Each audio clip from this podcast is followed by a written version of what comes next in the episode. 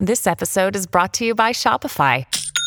Forget the frustration of picking commerce platforms when you switch your business to Shopify, the global commerce platform that supercharges your selling wherever you sell. With Shopify, you'll harness the same intuitive features, trusted apps, and powerful analytics used by the world's leading brands. Sign up today for your $1 per month trial period at shopify.com slash tech, all lowercase. That's shopify.com slash tech.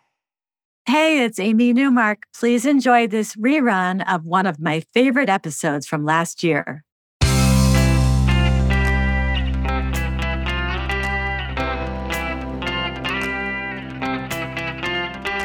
Changing your life one story at a time. This is the Chicken Soup for the Soul podcast with editor in chief, Amy Newmark. Hey, it's Amy Newmark with your Chicken Soup for the Soul.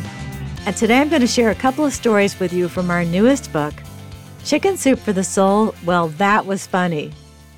We have gathered some great storytellers in this book to document the mishaps and misadventures of everyday life and one of the topics that came up a lot in the stories was technology, and specifically technology snafus. In our first story, Mary Elizabeth Laufer tells us that her daughter used to call on Saturdays. She was back in Oregon, but they had moved to Florida. She only visited once a year, so Mary and her husband Mark really looked forward to those Saturday phone calls. Anyway, one Saturday, Mark's cell phone rang, and it was their daughter, Emily. They put her on speakerphone, and they leaned over an end table in the living room to talk to her together. Emily updated them on her life, and they told her about theirs. And then Mark mentioned that they had installed cabinets in their garage.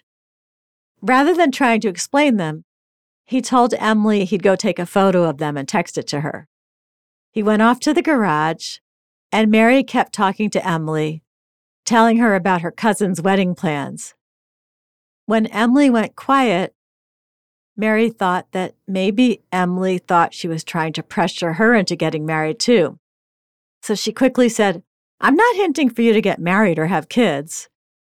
And when there was still silence, she switched subjects and talked about the weather. Then Mark returned from the garage. Who are you talking to? he asked. Who else? Emily, Mary said. He laughed and held up his cell phone. I took my phone with me to the garage and texted her a picture of the cabinets. She's been talking to me. And that's when Mary realized that she had been talking to the remote control for the TV.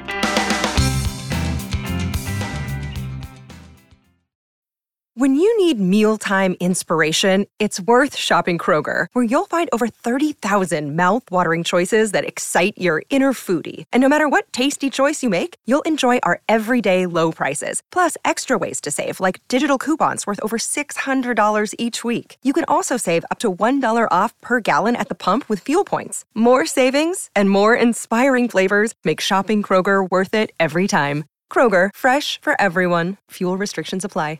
Ava Pennington shares another funny technology story with us, although this one starts off in a somber manner at the wake for her Uncle John.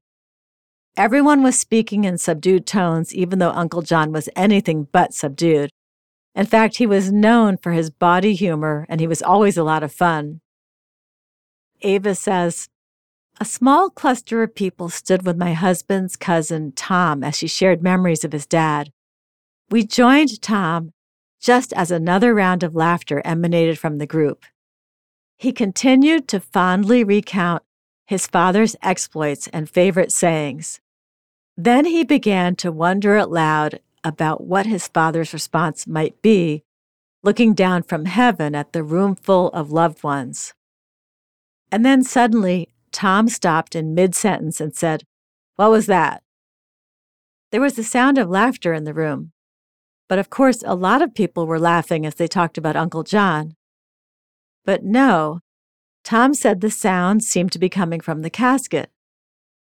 Ava says, We looked at each other, eyes wide in disbelief, and followed Tom as he strode to the front of the room. We all could hear the laughter now, a muted, but rather odd, almost mechanical, Ha ha ha, ha ha ha, ha ha ha. The repetition was unsettling. And yes, it was indeed coming from the casket. It didn't seem possible, yet we could not deny what we were hearing. A moment later, they had their answer. Tom bent over his father's body and then turned back to the mourners, holding up his father's wristwatch.